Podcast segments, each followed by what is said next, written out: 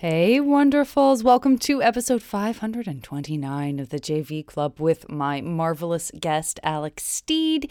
If you are a listener to, for example, You Are Good, or you're wrong about, then you probably already have a working knowledge of the fantastic human being that is Alex Steed. Also, the partner of Carolyn Kendrick, who I had a couple of weeks ago. And uh, I loved this conversation. Listen, I'm not saying anything new here. Uh, I feel like I say that on every intro, but gosh, I think Alex is fantastic. So we really enjoyed our conversation. I would go ahead and assume that Alex did. I'm going to speak on his behalf in this moment. He was a wonderful boy of summer, and uh, I hope everyone is doing well. Uh, yes, I did survive the Southern California hurricane and earthquake, did not feel the earthquake. Definitely feeling the results of the rain from the hurricane, but at the end of the day, listen, I'm not going to launch into all the things that are happening in all places of the world, but all I can say is I feel still very grateful to be where I am and sending lots of love to any of you who have been more deeply affected by latest weather events and beyond. All right, enjoy this episode with Alex.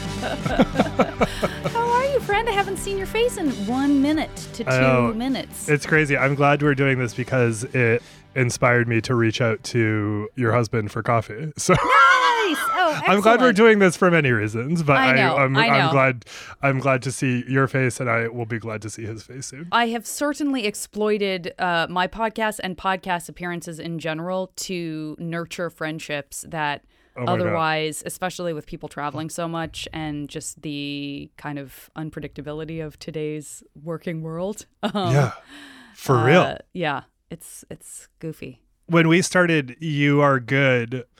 I think like we got like five episodes in before I realized that I was like, I just want this to be people I want to be friends with. Like, I just like want this whole 100%. opportunity to be to like hang with people 100%. we want to be friends with. Yeah. And then so it's all working, I guess. It is all working. And I think, you know, I, I was just having a conversation um, with someone on a podcast because that's friendships um, about that, like just sort of being a person who enjoys having, like, not, it's not, it, the, the the sort of most cynical point of view, which we all make fun of, is this idea of like nothing is worth existing unless it's getting recorded or like going Sure. out to the public. Um, but I think it's like on a real true level, it's less that and more just like I like a game night. I like something Totally. organized. I like going to a s- certain dinner with people in a certain group. Absolutely. like opposed to just like I guess I'll go to my neighborhood bar and see what happens. Like I Yeah. sort of like a structure un- around friendship, you know? No, for sure. I absolutely. And I, yeah, I think like usually what people are complaining about when they complain about that is they're upset that literally everything has been monetized. And I, uh, Right. and I am fully on board. Like, I wish someone just gave me, you know, a hundred grand a year and then said, do whatever you want to do. And Yes. I would, and I'm sure the structure of everything would shift slightly or whatever. And that would be great. But I think that that's the primary complaint when people are complaining about that. And like, I honestly love knowing that at least once a week, I'm going to have a conversation that will refresh my point of view in some way, or like I'll learn about people, or like be able to be vulnerable, and like th- that's kind of the sh- the space we intentionally created, you know. So Uh, I'm yeah, I'm all for it, and I wish I could do that with more things, but I can't. I'm just organized. oh, are you disorganized? As a producer, that yeah, I'm organized on everyone else's behalf professionally, understood. and I find it very easy to show up for me last. Uh huh.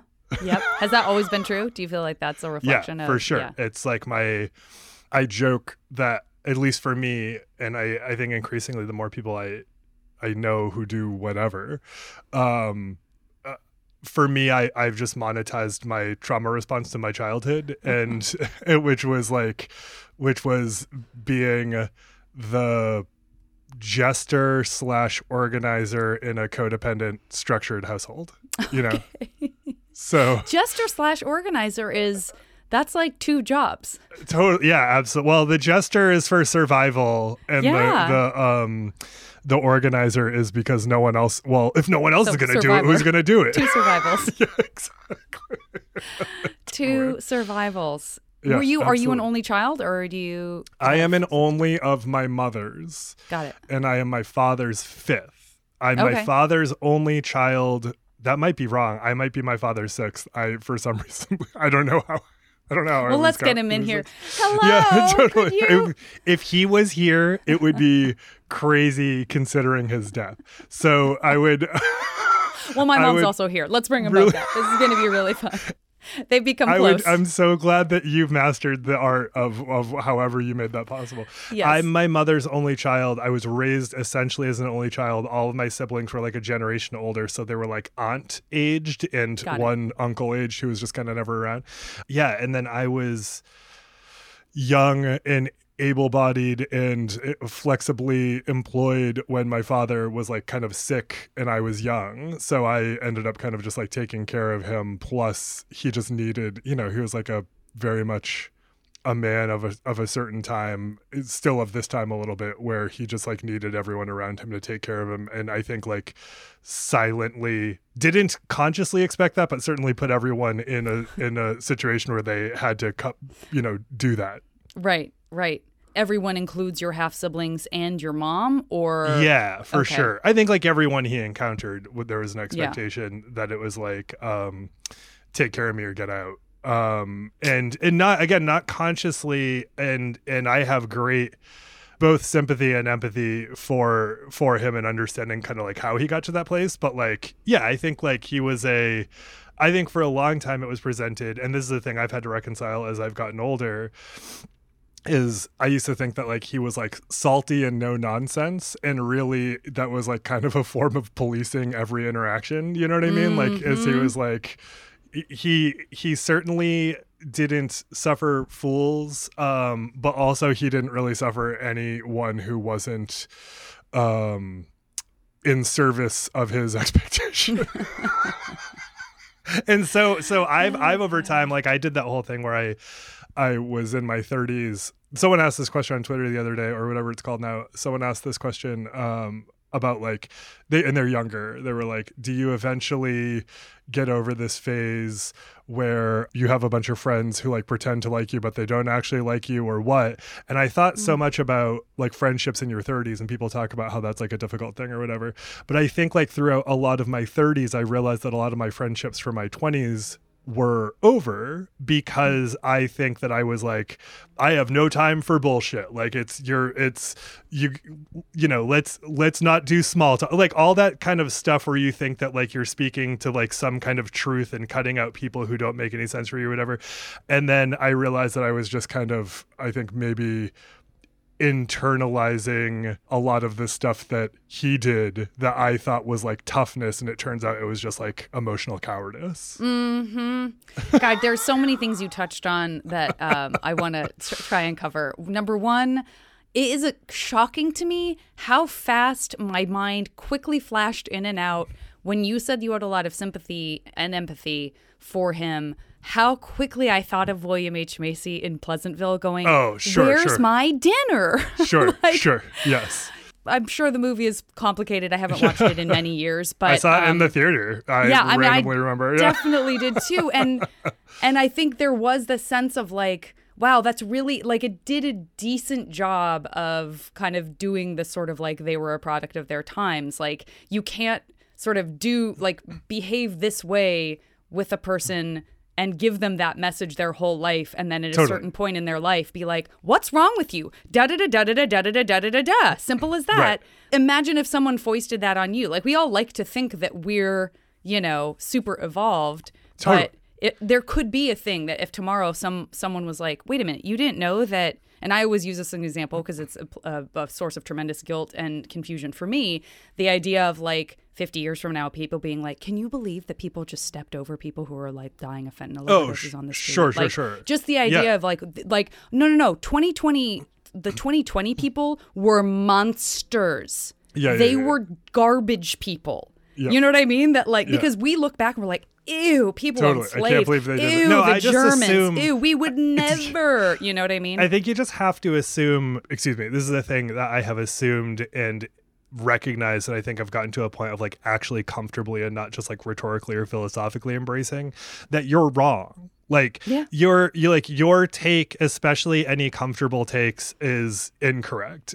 And it has nothing to do with your character necessarily, and it has nothing to do with like who you are fundamentally as a person, but like you received bad information from other very well intended people who received bad information before them. And then every time it like settles into a thing where you're like, I think I finally got it, you certainly don't. And Yeah. and that's cool. Like I think that that's like if you can if you can embrace that and not just like live in abject terror that's fine. And a lot of that uh, on my end probably comes from i don't know what's like again i don't it, everything's wrong. I don't know what's a good or bad place anymore but like i have dabbled in and out of uh, like zen buddhist perspectives and practice uh, over time. And and the understanding has always been at least within those places that if you any level of comfort comes from some either collective external or individual internal deception.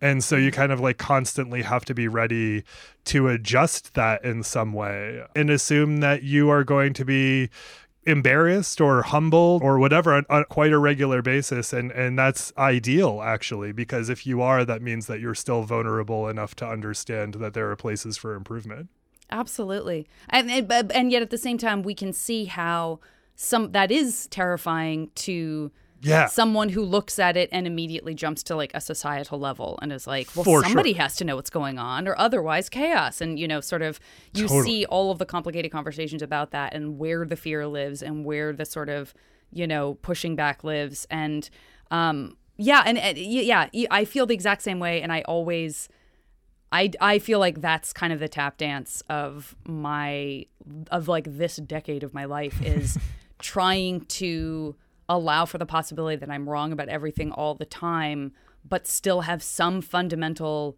like respect for myself and humankind and yes move forward in a way that doing the best you can doesn't feel like a cop out.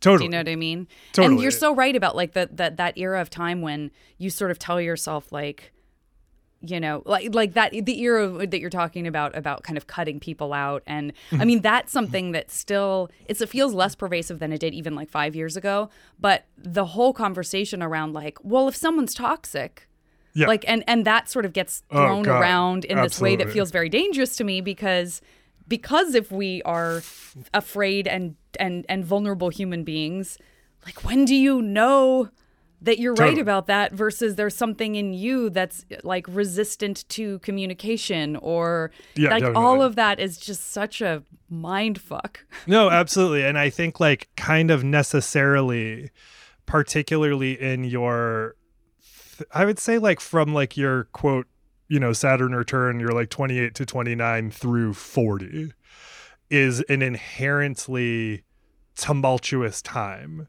because you got to adulthood then you spent the next decade more or less like you know kind of living off of like kind of a forward propulsive inertia of like everything you had been to that point. And i'm not saying by any means you're coasting. A lot of people do this very intelligently and very sort of consciously. But in my case I was like, well, I got to adulthood. Now everything is just like that plus responsibility, like everything Right. that I was to that point plus responsibility.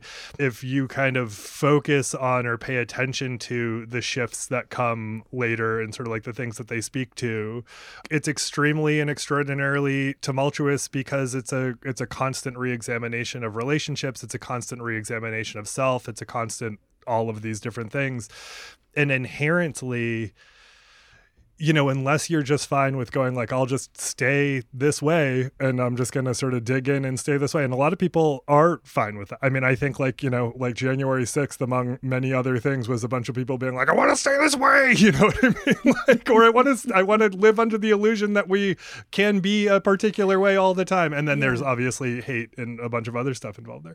Unless you're sort of embedded in staying that way, you will find yourself living in discordance and you will find yourself questioning a lot of your a lot of your friendships a lot of your relationships again your relationship with self. And that will you know i think for a long time i was like all these people who I thought were my friends or all these people I thought were my peers are like, you know, their values are actually kind of fucked up. Like they spend time just sort of talking shit about the same people all the time or they kind of have the same conversations all the time.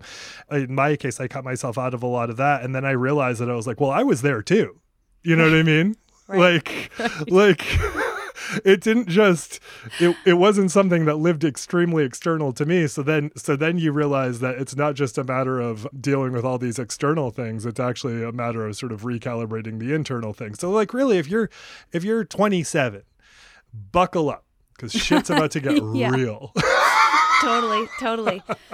Yeah, there's nothing that feels temporarily better than being like, I've realized I will lift myself out of yeah. this environment and give myself a pat on the back, you know? Totally.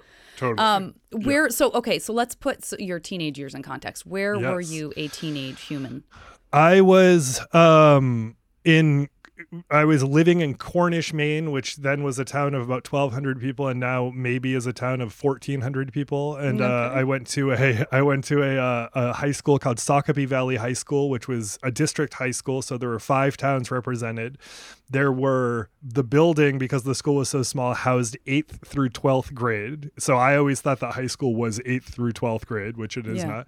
And there were, I think, at most like 420, 430 students in 8th through 12th grade in this town. Oh, okay. So it was it was we. And it was very we, yes. Is that it like, you know, when I think about it's funny cuz it's springing off of the idea of th- people wanting things to stay the same and thinking about some of the places I've lived that have kind of like you know given into the sprawl if you mm. will um, when you say that a town started at you know 1200 yeah. and may have accumulated 200 more is that because it's kind of geographically isolated? Is it because it mm. sort of wants to be that way and sort of like assigns itself that, you know? It's like just far. So a lot of this changed in in 2018 when like all housing values changed kind of at once. Like there yeah. was, you know, I think uh, you I think a lot of people might not realize that what happened in 2018 is actually kind of like a rare thing where like every house everywhere with very few exceptions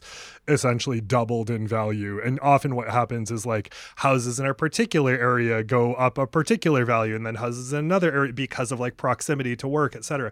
So yeah. before that, the situation was just that Cornish was just a hair too far from the the quote city, which is Portland, mm-hmm. um, for people to be able to go and establish their lives there, and then you know for it to be like essentially like a bedroom community. It, it, it was too a little too far, mm-hmm. and then when that that you know that happened with the the values i think it became more in play because the percentage you know because the values of homes like in the greater portland area did go up but then the percentage of uh, uh, the percentage the percentage of the homes went up out in the cornish area too. But then people were like well it's still the last most affordable thing so i'll drive an extra 15 minutes in order to get into work. Got it. It doesn't have growth aspirations. Like i don't think until the 90s when I was in school, it was still kind of on the last legs of being a 20th century agricultural center. Mm. not center but a place that made its its money off of being a 20th century sort of agricultural economy. Yeah. And when i say that i mean like you could you know you could have a family farm and actually be competitive. And then mm. kind of all that stuff went out the window. Obviously there's still like farms and farmers markets and cute little people you know making you know homemade pesto for $18 a jar at their house you know like there's still that sort of thing. But like you know family farm as institution is no longer really there in the same way that it was. It's it you know a lot of the farms that i grew up around are now some other thing or some other mm. business or like an airbnb a pastoral you know place a to go place and, to go get married and exactly. It's like a very 21st century agricultural right. thing which is agriculture is like 11th on the list of 10 things that um are are they're focused on. Yeah. So as uh as a kid there did you have that sort of sense of oh my god i'm in such a small place oh yeah i was what am hell. i going to do yeah yeah for sure i was like um i so I my parents moved there because my aunt lived lived there. My parents moved there from Malden, Massachusetts, which is like a suburb of Boston, mm. when I was 5. Um my parents got divorced when I was 12 and uh I moved with my mom down to the Boston area for like a year and then I ended up moving back and kind of hmm. living with my dad and uh, when I was from 13 on in this the same place that I grew up in because I thought that I wanted to get out of there really badly, but like the sort of the situation with my parents wasn't great. The situation at the school of being like a new kid in an absentee sort of situation wasn't fantastic. So I ended up going back to Maine. But I felt like you know, I, I had like I had like a lot of lovely friendships, and I knew a lot of uh, nice people, and I was fortunate to have some some you know to eke out some good relationships with teachers and stuff like that. But I truly felt like my entire existence should be devoted to not being defined by the place I grew up in because mm. I felt like the people I knew who that was really important to to like sort of like be from and of the town and represent the values of it in ways that I can kind of appreciate better now and sort of deconstruct in a more meaningful way. I appreciate, but at that time I was just like, it feels like death. Uh-huh. You know? Yeah. What do you like? There's a there's say, a there's a line. There's a, sorry to I'm so sorry no, to interrupt, no. but there's there's a line in a Silver Jews song um, uh, called Tennessee in which you know, David Berman is imagining leaving Louisville where he was before to go to Tennessee, which he he did. He and Cassie Berman did, and, and she sings in the song as well. And he's there's a line where he says, "You know, Louisville is death," and like mm. I I that line was so resonant to how I felt my entire childhood. Was it was like you were, um, you were living among the dead, and you needed Oof. to escape in some way. That's heavy. That's really heavy. So when you say that you can appreciate it now in a more deconstructed way, can you give a, a couple of examples or even an example of kind of what you mean by like appreciating yeah. it? Well, it just didn't strike me that I love teenagers generally, and I, I do a lot of I have historically done a lot of work with teens in, in both like volunteer and professional capacity, and there's so many great things about them. But one thing that they typically lack that comes later is is an appreciation for nuance, mm. and so it didn't strike me at the time that different people would love that area for different reasons. I just thought that they all loved it because you know the area said here are the reasons you would love this area because of this, this, and this.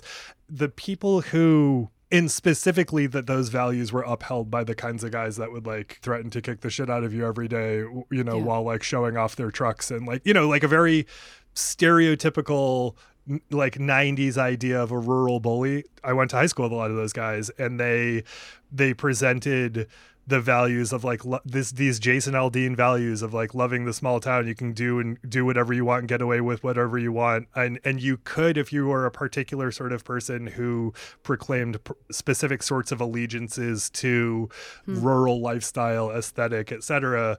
More than anything, it prided itself on not being curious or vulnerable or interested. Hmm. And and increasingly, I know people who I grew up with and went to school with who are very sensitive, very lovely people who like have gone gone back to the area just because they value the um, community or they value sort of the um, the proximity to to being able to see stars in the sky or like they have all of these different reasons and I'm sure people had those different reasons then I just couldn't see them because I was terrified of the people who symbolize loving the town. Of course, of course. So where are you finding that feeling of being seen or feeling known in some way? I'm finding it online. I like when I was 11 years old in the 6th grade, I might have been 10 or 11, I can't remember. My teacher came in and like brought in her own computer and like hooked it up to a phone line and showed us that like essentially the internet was a thing. Wow. And I remember I felt like that class was only for me. Like I felt like it was like one of those things where it's like I think I might be the only person in the class. Like I think that this lesson is for me. Yeah. It felt so promising. And then my my uncle was a computer programmer and so whenever we would like visit him, I was like, "Can I do that thing that my teacher showed me?" And he was like, "Have at it. I have no idea what you're doing. It's uh-huh. fine." and I would go online and I would find the um my my first and sort of most hardcore internet community starting from just these visits to my uncle's house to logging on was was Kevin Smith's message boards for the View Askew Productions um, wow. website. So like Kevin Smith, the film director, his he had a he had a website for his production company. The production company had message boards, and like I was like I like those movies. Th- this is where I want to meet people. And then when I was like fourteen, an aunt um had set aside some money for me for college and I just spent it on a computer and uh-huh. I and I got a computer in my family's laundry room and just spent every waking hour trying to meet new people and learn what the world outside of uh, high school was like. I mean, yeah, that's definitely early adoption. Uh, that that is that's re- that's impressive and it's it's interesting just coming from a place of like for you to have that exposure in a place that would not necessarily seem to offer it as yeah. early as it did feels like kismet almost like seems like it could have you know gone unknown to you and oh for real yeah. no i i mean i remember the like i went to some student thing for sophomores and there was one sophomore for every high school in maine at this thing and i remember we all like some of us walked around to get email addresses of other people, and there were seven people of all of the sophomores sent from Maine who had email addresses. So, like, this yeah. was like a very early time for the commercial internet. Like everyone, right, every right. time you talk about being early, someone will always be like, "Well, we had a BBS service in 1987 right. in my dorm," and it's like that's great, fucking Bill Nye, but like we're not. That's what now we're talking about. But the, um, yeah. it was like a very early time for sort of like commercial adoption, and so, um, yeah, that's like where I learned every, I mean, I remember going onto message boards and being like, I love whatever the most popular mainstream metal band was at that time. And, and people would be like, well, that's cool, but like, here are all of their influences. And so, yeah. that, that so like that kind of reverse engineering the universe from all of the signifiers that were immediately in front of me and then learning that those were built on entire universes and foundations um felt extremely promising. I was going to say that's a very hopeful experience. Like looking backwards is can truly be such a hopeful experience thinking forwards. Um, yeah. and it can be the reverse as well. For and sure. Be super disheartening. but um, did you feel then like, you know, I mean, this conversation comes up a lot, so we don't have to spend a lot of time on it, but when you are really enjoying the internet as a resource outside of an environment that doesn't feel particularly healthy or particularly encouraging, at least mm. not with with your peer groups. Um, do, did you feel like it was harder to be exposed to some of the like negative, like the places where people are now like, well, all my bullies live on the internet. You oh, sure, I mean? sure, sure. Like, yeah, yeah. I I think like I don't know. It didn't there was certainly some places where I would end up online where there was like in like real intense like gatekeepery behaviors or or almost like yeah just kind of its own form of bullying or its own own form of like you're not cool enough to be here. And uh I just felt so spoiled by the embarrassment of riches of community that there existed for possibility that I was like, well, okay, if this if it's not working on this one place, I'll just go to some other place. Like this right. all is a grand alternative to what's in front of me every day in my quote in real life time. Yeah. So yeah, I I uh, w- what I didn't foresee, I guess, is the fact that we would be we would eventually become cursed with being online all the time, and that it would never be a thing where you would go over here and then you know uh, go into your laundry room, your mildewy smell, you know, laundry room, boot up the computer. It would be, you know, six minutes from putting the on button on to the computer getting up and ready to like dialing up to like whatever. It, it, it never struck me that there would be a point where everyone would be online because for me it was such a sanctuary away mm. from everyone. Absolutely. Absolutely. Did you have, in, in, terms of your personal relationships when you were in high school, um, did you still have, sounds like there were some folks that you could kind of relate mm. to. I mean, were you dating? Did, was there, was any of that feeling like it was oh, close yeah. enough at hand? Yeah. I, I, everything I real I realized this only recently that like everything I just couldn't do anything in my school. I couldn't I uh, but it was weird. I was like strangely involved from a student level. I I um was always on student council and like sold as like a representative from student council sold food at like basketball games and like and like was the president of our class for a couple of years. Like I I was I was involved in a way that I can't quite understand in retrospect. Um, because come my senior year, uh, my my father was increasingly in and out of being sick throughout my high school time, mm. and that kind of impacted um, uh, impact or influence like what how present I was able to be at school I think a lot of the time and I I skipped so many years of my senior year that it's actually through like forging notes that I had to like do X, Y, or Z for like with yeah. my with my father and his stuff that I don't even know how I graduated from high school. Like I I hmm. was like at once extremely involved in a lot of ways and then not involved at all in, in other ways. And that manifested with, you know, my first serious girlfriend was a girl from a school 30 miles away who I would go to the mall and like hang out at the mall by way of finding out which of my friends' parents had some responsibility out in Portland that they needed to drive to and getting a ride with my friends' parents who would drop me off at the mall in an open ended way. Wow.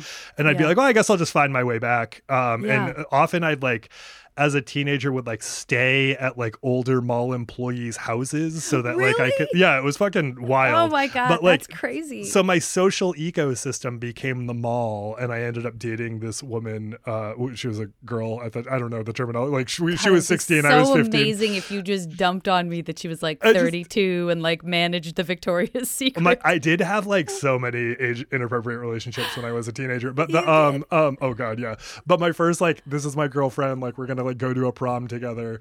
Yeah, she was 16, I was 15. She worked at Pretzel Time. Amazing. She was a cheerleader. She worked at Pretzel Time.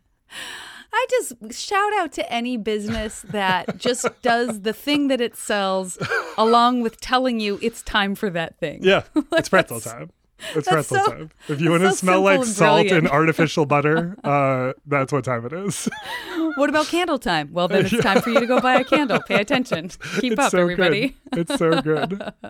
Wait, so, so you cannot drop that nugget. What, oh God, yeah, I had so many. Like I had, they were like a lot of them just started online, and then and then I was never like. I ne- it just never because I so because I was raised by my father, who was a generation older than other parents of mine, he, you know, and and I describe our relationship like I just lived with an old man who would who would y- yell a lot. Like that's mm-hmm. basically kind of like what our relationship was because we had kind of the negative like codependent stuff that I I touched on earlier, but also he just like was too old to be an attentive parent. And yeah. so often I was like I was kind of like half a feral kid. And so it never struck me, you know, if I was having some whatever flirtation turned more than flirtation with someone online where if i found out they lived in boston i'd be like well i'll take a bus and like we'll just like be together here and there um, yeah. and so that happened with a student uh, at one of the, the, the boston colleges i, I had a, a relationship that um, was extremely uh in in retrospect ill-advised but i i don't think it was like predatory by any means on the on the part of the person. I think she was going through some stuff but with like i was 15 and she was 21 or 22 and like there was like that kind of thing and i i took a bus to go see her where she was at. Um yeah there was so much and then there was a lot of like uh I don't know, like my in in so many ways, like uh, I, Carolyn and I just started rewatching only season two of Friday Night Lights for no reason whatsoever, because uh-huh. um, it's the worst one and it's entertaining and how bad it is. And like I, I'll, I'll, sometimes I'll talk with people about that, and people will be like, "Oh, the dramas of those kids are seemingly so inflated," and I'm like, I'm like, nah, I was always, I was always like a teenage boy who had inappropriate relationships with wow. older women. like for and so for for a while, I think like until I was I think until I was 21, I there would often be a situation in which I had at least one foot in a relationship that was certainly um if not age inappropriate, it was inappropriate for what I was able to actually bring to that relationship. Well, and it, it there's something I mean, That's really interesting because it seems like, you know, you were acting out on this desire like those those relationships seem like they represent open doors to Yeah, the for future. sure. Like Oh, they just easy. represent like, wait, what if I could just what if I could just be in the future now? Like Tot- why, like why why can't Well, I took- feel like that? I'm, I'm I'm that age, and why can't No, I I move around the country as if I'm that age? And why you know? it took so long and i think i have i have great empathy for people who are just like still learning because i think we all should be still learning or whatever but it took you know to the point of what you just said i think so many of my relationships with people i certainly like enjoyed the person. I like loved the whatever like i would sometimes like fall in love with the person and this just goes even for friends like i i loved the friend or whatever and i certainly like saw them as like a fully three-dimensional person but there was a thing set in me young from like i need to get the fuck out of here that Yeah. saw everything it, subconsciously in the back of my mind every every every uh, opportunity every job every sort of relationship with a person or whatever was certainly played some role again subconsciously in i need to get the fuck out of here Absolutely, And, and, like, this and could it's a be the way. both and. It's t- Yeah. total both and. Like it's it, we can't pretend like the people that we love dearly are not part of a context. Like that's just not Totally. really how we exist in this space and dimension as we understand it at this point. Like yeah you know? absolutely i think that that's i think that that's right on and i and i often feel like i'm like i think if i ever get the impulse to think like what was this person's like motivations? Like it doesn't seem like they were sort of like uh, fully as whatever into it on the front end or or coming from the place that they said they were or whatever.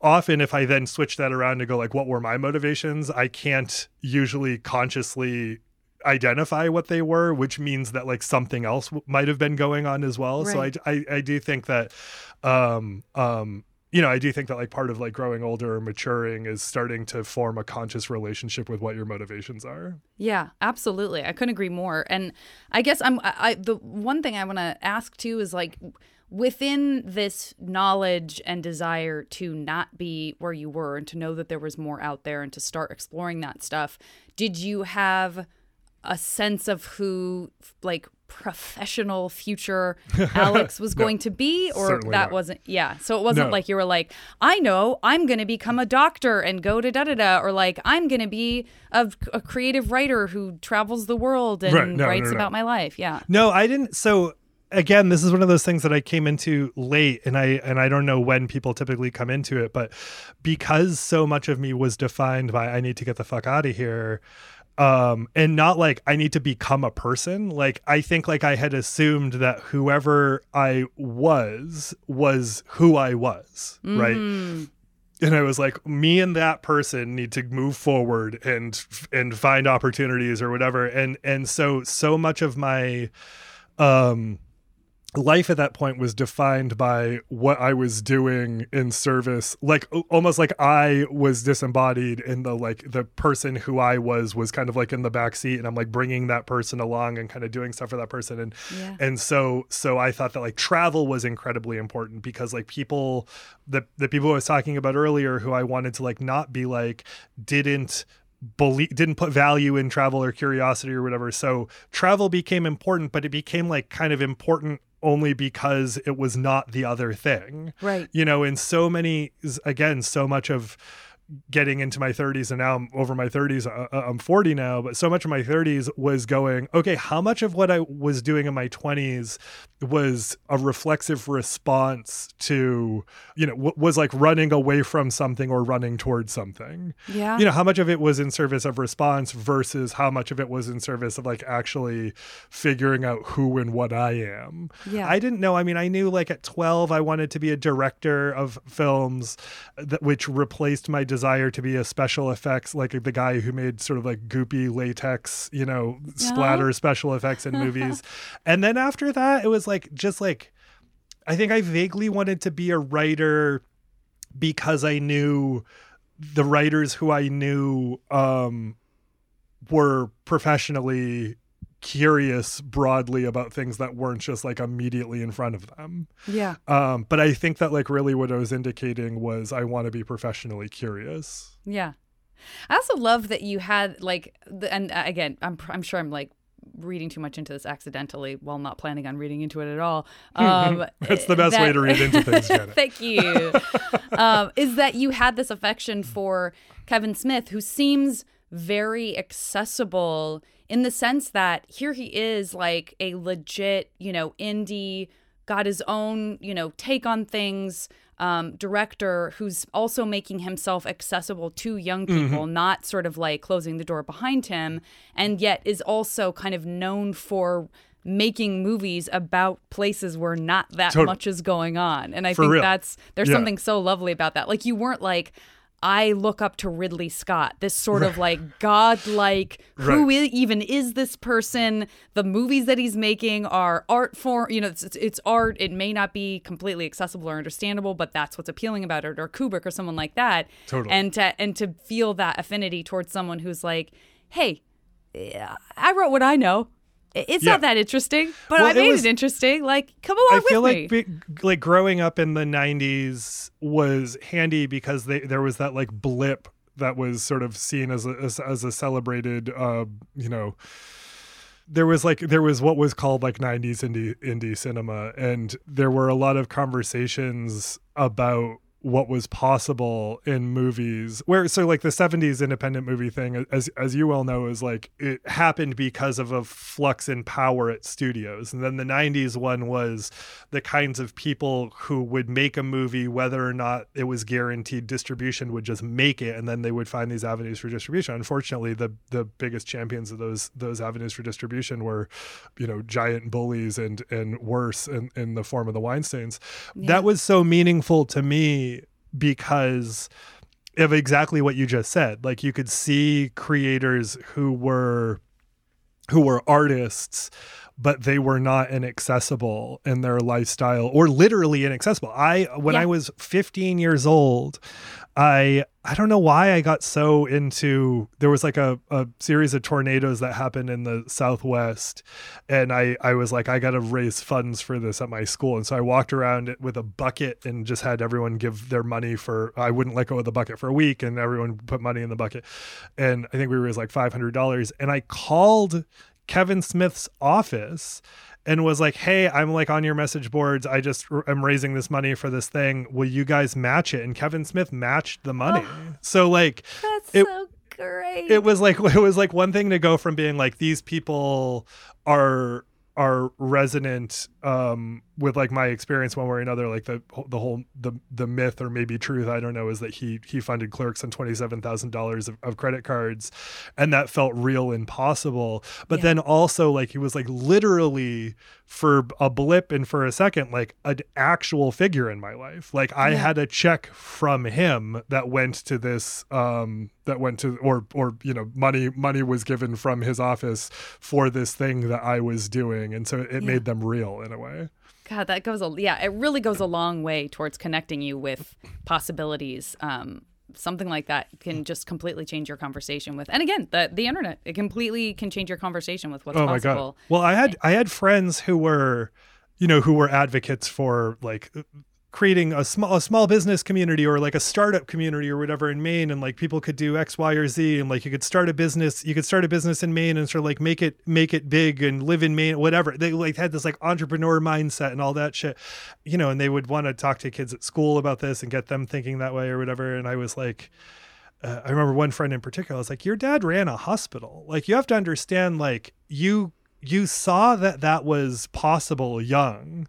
I grew up in a yeah. town where the big business was like your dad had forestry equipment and like you guys would like clear clear stuff or like a or like a big business was you own two sandwich shops like that's yeah. that's what i knew and it wasn't until I started to identify later with these these artists who were kind of making big things with with with very very small amounts of resources that I understood that any of that was potentially even possible for someone uh, like me. Absolutely. And the last thing I want to say before I get into this uh, mash game is um, at, at, the risk of being, you know, just totally wrong and off, you are self-aware in the that wonderful buddhist sense of like you know talking about how unself-aware you are um and at the end of the day you know, if you had had one age quote inappropriate um, thing going on with a, with an older woman when you were when you were that young, uh, I would maybe write it off and be like, oh yeah, maybe she was sort of underdeveloped in some way. But Right, right, right. you know, we all understand the cliches about how much women emotionally develop before uh, Sure. young straight men do or young queer men who Sure, sure. don't know they're queer or you know however or do know or what however you want to think about that but in a very conventional like do not you know pass go do not collect $200 like very like these are the rules boys mature slower Right. than girls um it, it for all of that like i feel like you there was something going on there that was like very emotionally mature and available because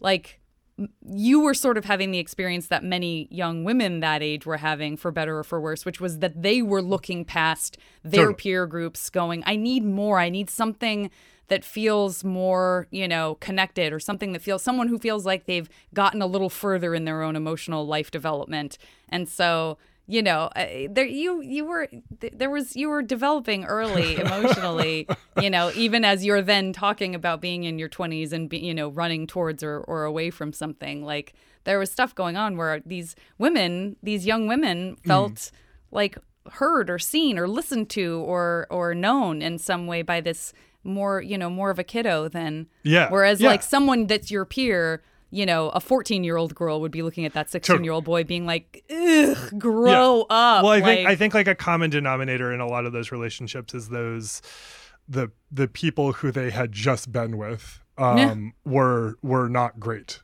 Uh, yeah yeah and so and I just I just rewatched The Little Mermaid. you were a healing balm yeah, yeah, I think I think I was trying. I, I just watched The Little Mermaid, which, you know, is ultimately about um uh, about a young girl who's trying to flee uh, her very op- oppressive father. yeah and so Yeah. I think often, often like when you meet when you when you're at a particular age and you meet other you meet people who uh, you don't always see the person you see someone who represents an alternative to what you're used to and you're like Right. oh I'll see what this is all about okay we're gonna take a break i will be back after a word from our wonderful buddies at maximum fun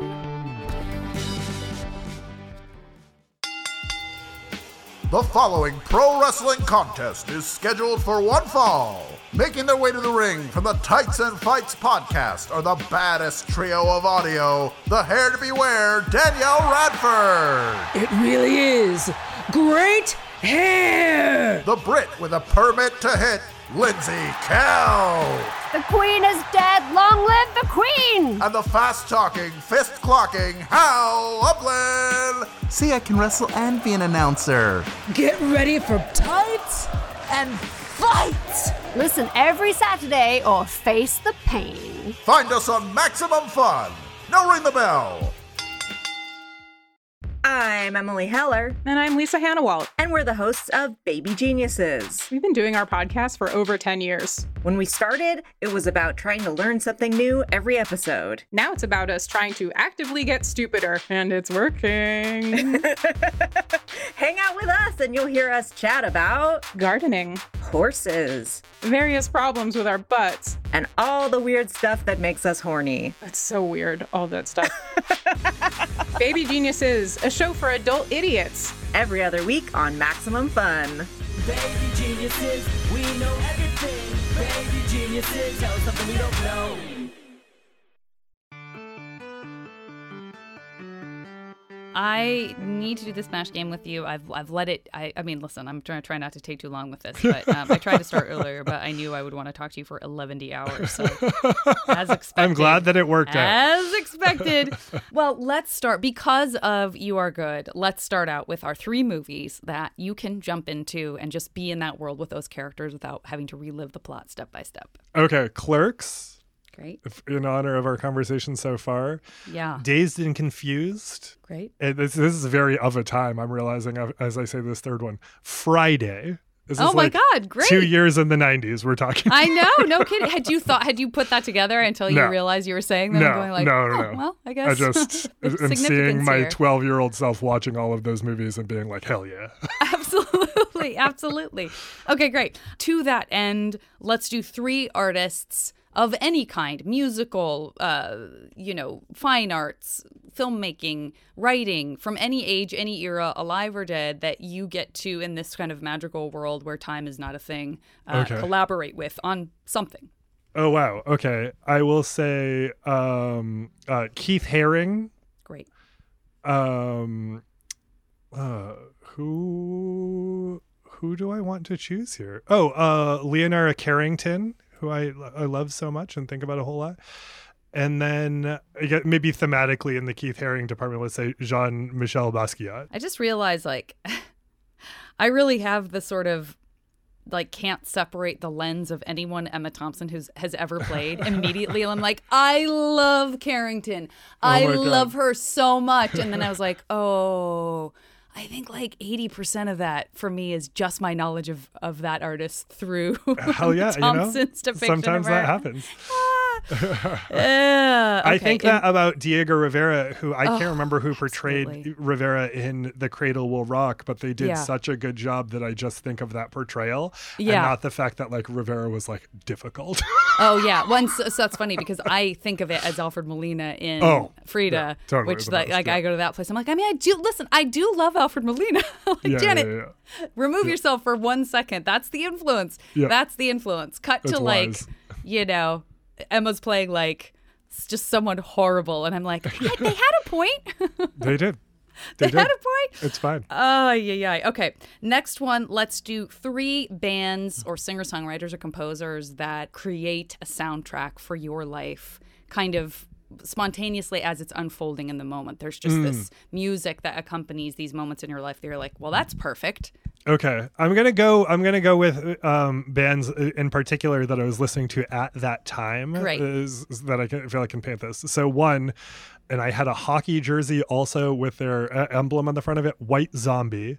Great. That's uh, Shout one person I'm gonna pick. Shout out to Rob, Robbie B, Robbie Z. I don't know where B came from. Wonderful, wonderful person.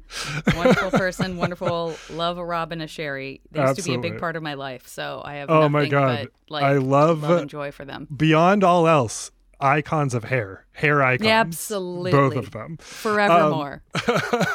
so so yeah, um, uh, White Zombie, um, Led Zeppelin. Great. uh and uh the, this uh this uh pop punk band from the 80s screeching weasel Oh. Amazing. good time Okay. All right.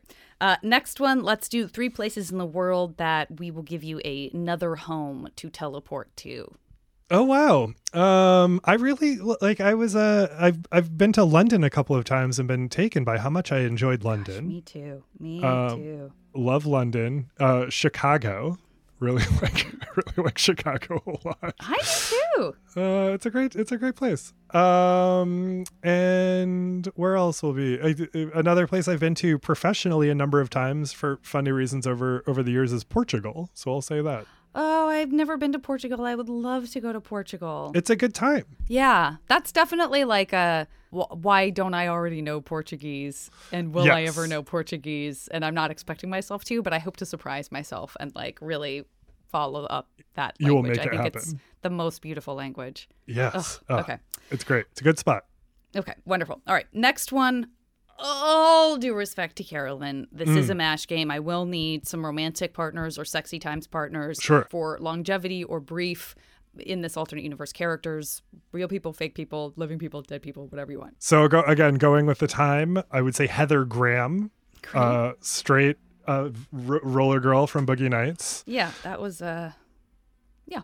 Um, uh, oh, what? Who is her? Who is that? Who plays Amber Waves in that? The um, Oh, Julianne uh, Moore. Julianne Moore. Julianne Moore. Yep, I'll take Julianne Moore as well. And then I will say a uh, a, a young Joaquin Phoenix Mm-hmm. Mm-hmm. Mm-hmm.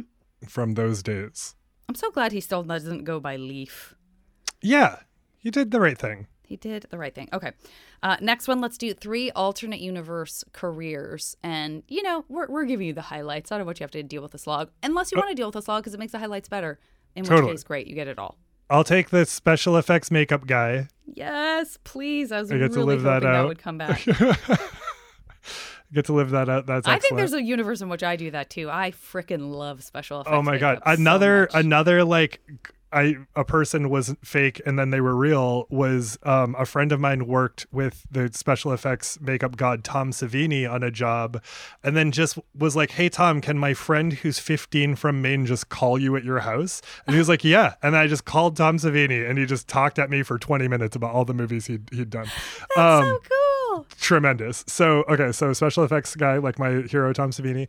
Let's see, head of HR. I feel like is a job that I would be weirdly good at, and then um, writer for the. WWE. Amazing.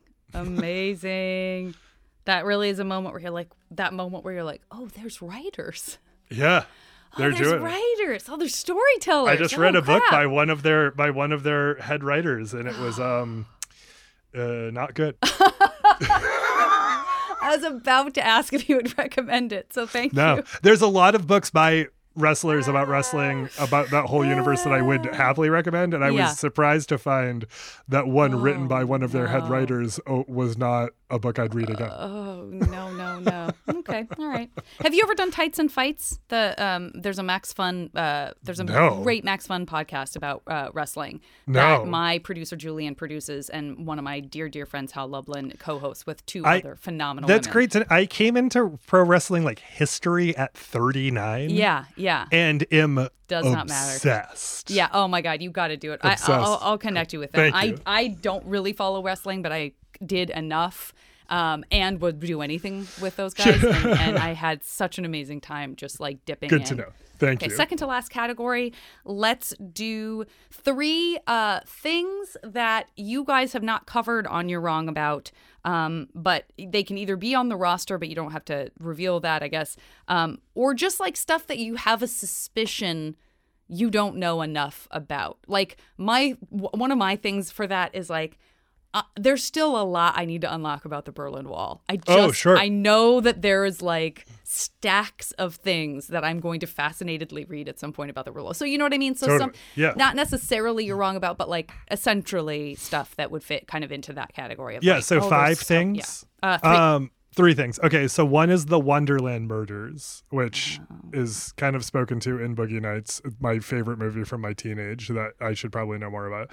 Um, one it would be uh, Iran Contra. I feel like I think there might be. Uh, I think there might be. You're wrong about, about this. I still don't know. Good. Oh, there are there, there already is. and I just don't know what is going on. um, um, and then the the third, let's see. Um, I know a thing that people request often because they really liked Sarah and Carolyn's uh, take of Karen Carpenter and and of of uh, uh, Fleetwood Mac. A, a lot of people request. I, I this is a request I'm very much on the side of. Is a Mama Cass uh, Uh, it was- episode I, that's exactly who I thought you would say after. and I would, that. yeah, that's that's one that gets requested often. She's someone who I'm happy to see. She has like such a fascinating role in the like Manson murder stuff that is Mm-hmm. like covered pretty extensively in in You Must Remember This. Yeah. Um, she shows up in the Tarantino movie. Um, I I I feel like the culture is like getting closer to giving her some some three dimensional attention. So yeah, Mm-hmm. There's that a would be one. great book called Laurel Canyon. Uh, that's a that's a nonfiction book that um, I I listen to the audiobook because I consume a tremendous amount of audiobooks traveling Mm-hmm. and stuff. Highly recommend. Definitely, she is a central figure in that Great. as well as this connector who Yes. introduced all of these different musicians to each other and like fostered like I bet you two would love to play together and then they become these like iconic bands. So I Yeah. could not agree more. I love cannot that. wait for that that conversation to hopefully happen. Okay. And then final category, let's do three foods that you can have with zero consequences to yourself or the environment or anyone, animals, you name it. Uh, snap of your fingers, and uh, it's not the only thing you're eating. I can just conjure it for you whenever you feel like it. Sure, I will take uh, fish and chips, which is a Great. just look at me. Um, look like a, a doughy Scottish guy. Um, so that's one of them. Um, uh, God, like meatloaf that I grew up on specifically because I grew up on it. I don't know why meatloaf was always such a was always such a delight. And then fried chicken. No sweet tooth happening in these. Uh, I these am. A. I'm a crazy sweet. I like. I went to my friend Eve's last night, and she had just like had a game night and just had bags and bags of of gummy stuff, Uh-huh. and it was the most dangerous environment I've ever been in. I'm like I overwhelmingly a sweet tooth, but like if it's like if it's stuff that I feel like, you know, I for some reason also I feel as I get older, it's those it's those savory heavy treats are Mm-hmm. the ones that do me in. No, I am too. This is you really picked some good stick to your ribs stuff that uh, Yeah, that absolutely. I heartily appreciate. That some of which feels like, wait, are we in the middle of winter in Scotland right now? What's happening? uh, it felt very real all of a sudden. Okay, uh, give me a word that you feel helps describe, um, like listening to a really great song. Oh wow. Um, understood. Great.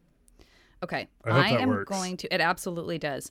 Uh, I am going to come up with this 100% guaranteed alternate universe smash life future reality. Um, if you would like to guide people towards things you're excited about, are a part of, are not a part of, whatever you want, this is your vamp time. That can also be completely excised from the podcast uh, if you don't feel like saying anything, and we will come back as if no time has passed.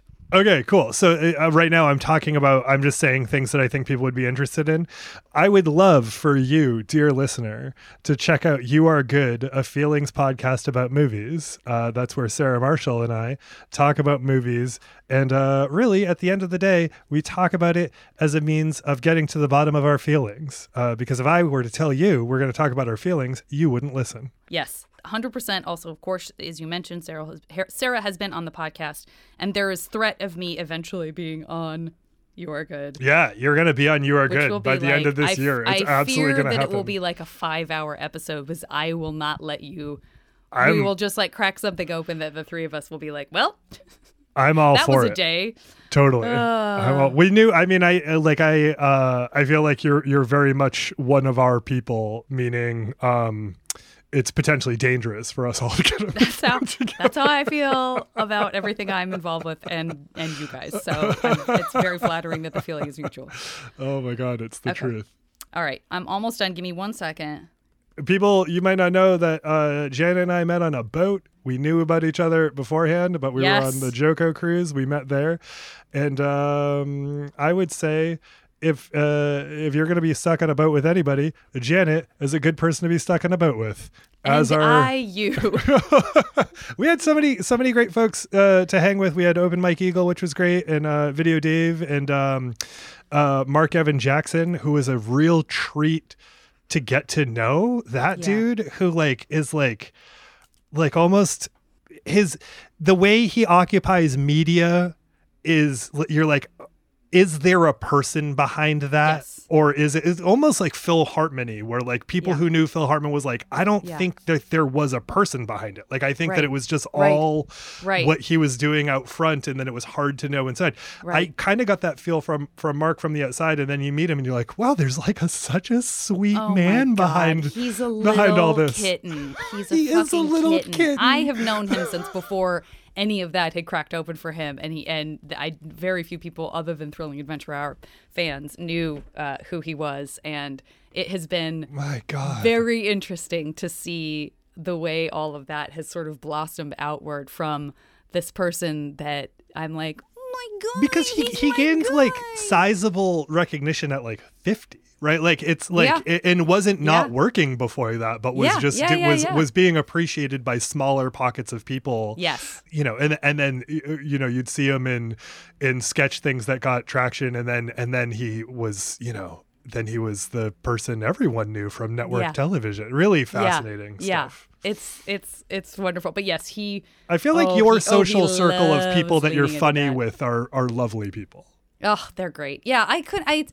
That's yeah. That's the thing that Hollywood taught me early, which was like coming down with zero positive expectations, but knowing I had friends who had come down here who I thought were geniuses, whether they were working or not, and hmm. finding like you know, it's like it's so sad when I have to be reminded of like the complete bullshit, Sure. sad shit that happens here that is absolutely part of the business because it's very easy to sort of like put blinders on and then just see a bunch of people who are like wonderful and creative Sure. and warm and vulnerable and great and um, it's a it's a city of many faces. My goodness, is it? A It really is. faces? It really is. Yeah, I, I think people are often surprised.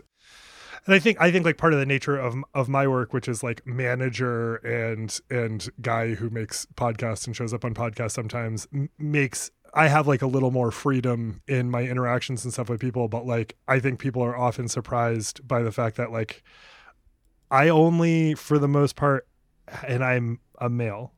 I need to or underscore in this business, but like I only have lovely interactions with people, and if I don't, I stop having interactions with them. Like that's Yeah. kind of like what defines this my time in this space as a person who's forty, um, and it, it's a place where like if that is your rule you can sort of be around a bunch of lovely people a lot of the time not 100% Absolutely. of the time but like i think people often find when i first came here in 2007 2008 i was ready to hate it because i was from new england Absolutely. and was uh, shocked Yeah. at how many yeah. absolutely like lovely wholesome interactions i had with people here it was Yeah. crazy Yeah, it really is. It's like when people are like, "Ugh, LA, it's so superfic- superficial." I'm like, "Oh, that LA, Yeah, a yeah, for percent, sure. yes, yes, yes, Yes. yes, yes, yes, superficial LA, yes, yes, Yes. terrible, yes." But then these LAs, definitely Um, exactly Okay, I have your MASH future. Um, very excited about it, feeling pretty good about it. I'm just going to go ahead and start by plunking down a beautiful home for you. You got a house uh, in Portugal. oh great I cannot wait to come visit and just do some immersion learning of the Portuguese language with the Portuguese people. Um, no offense, all due respect to Brazil, but where I've always felt drawn is Portugal Mm. When we speak of uh, when we speak of Portuguese. of course Um, okay, I also want to congratulate you on your ability to pop into Dazed and Confused whenever you want with all those characters. That's the one I would be most excited about, just from a personal standpoint. Um, I for no other reason than just like the feeling that I get from that movie. Definitely. Is just a like it's just that that's the feeling I would pick, not even like the characters, but just like the feeling.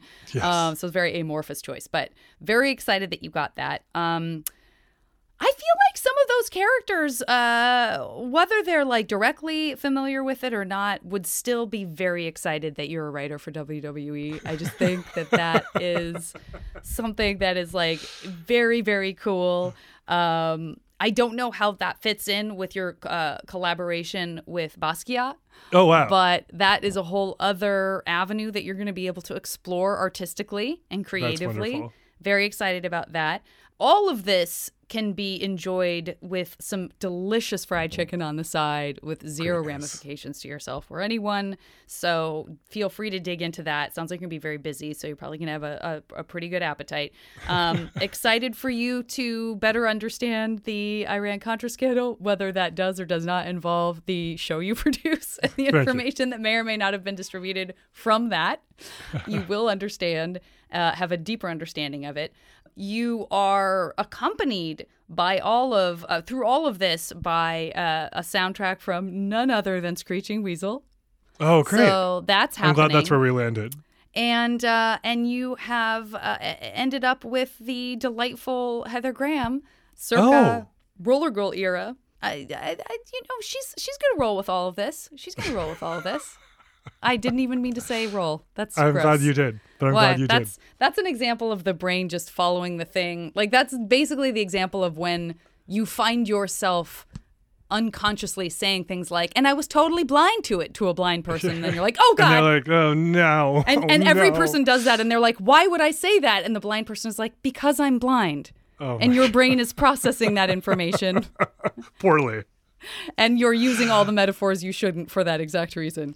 Um, okay so i feel great about this. I hope that you are also excited about it. It is a For sure. damn fine mash world And uh, I look forward to hopefully seeing you in real life, maybe with some sort of a, a game or catching of someone else's show or something like that. That sounds fantastic. Maybe and I have a book that. to give you because you supported the JV club in that little it. window when I was like just offering various things, and you get to you get a Korra book that you get. to maybe we can uh maybe we can play the Monopoly card game with Dante and Alice. I would I need I need emotional Those support to get through that. Sharks. oh, it makes me so angry how good at that they are. Those I love it, and they're and they're always dressed like like um, they're always dressed like a villain couple from um um from what's the Don Johnson cop show from the eighties?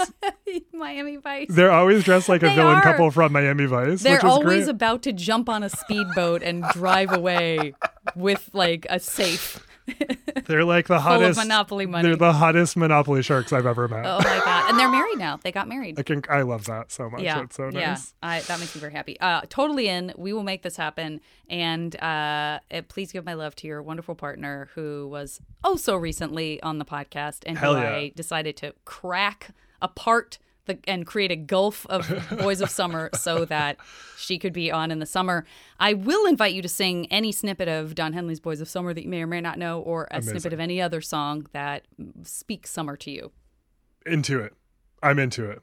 Thank you so much for having me. No, you have to do it right now. Oh, I don't know the I don't know the sorry, sorry. I don't know the lyrics to Boys of Summer. You don't have to. Is there a song that you think of that's kind of like a summer song for you? I could just come up let me just come up with what I think the Please. lyrics to Boys of Summer are. Please, even better. That has been done, and we're at some of my most cherished moments on the. You're podcast. looking at the boys. They're the boys of summer over there under the sun. I, I don't know these words to the boys of summer. That's wonderful. Thanks for thanks for letting me do that. You're looking at him. Uh, all right, everybody. I will talk to you next time on the podcast. Bye.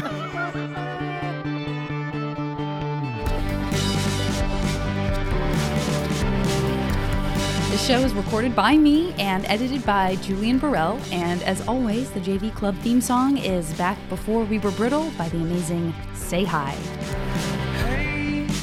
Hey, remember when we could save kittens from trees? Maximum Fun A worker owned network of artist owned shows supported directly by you.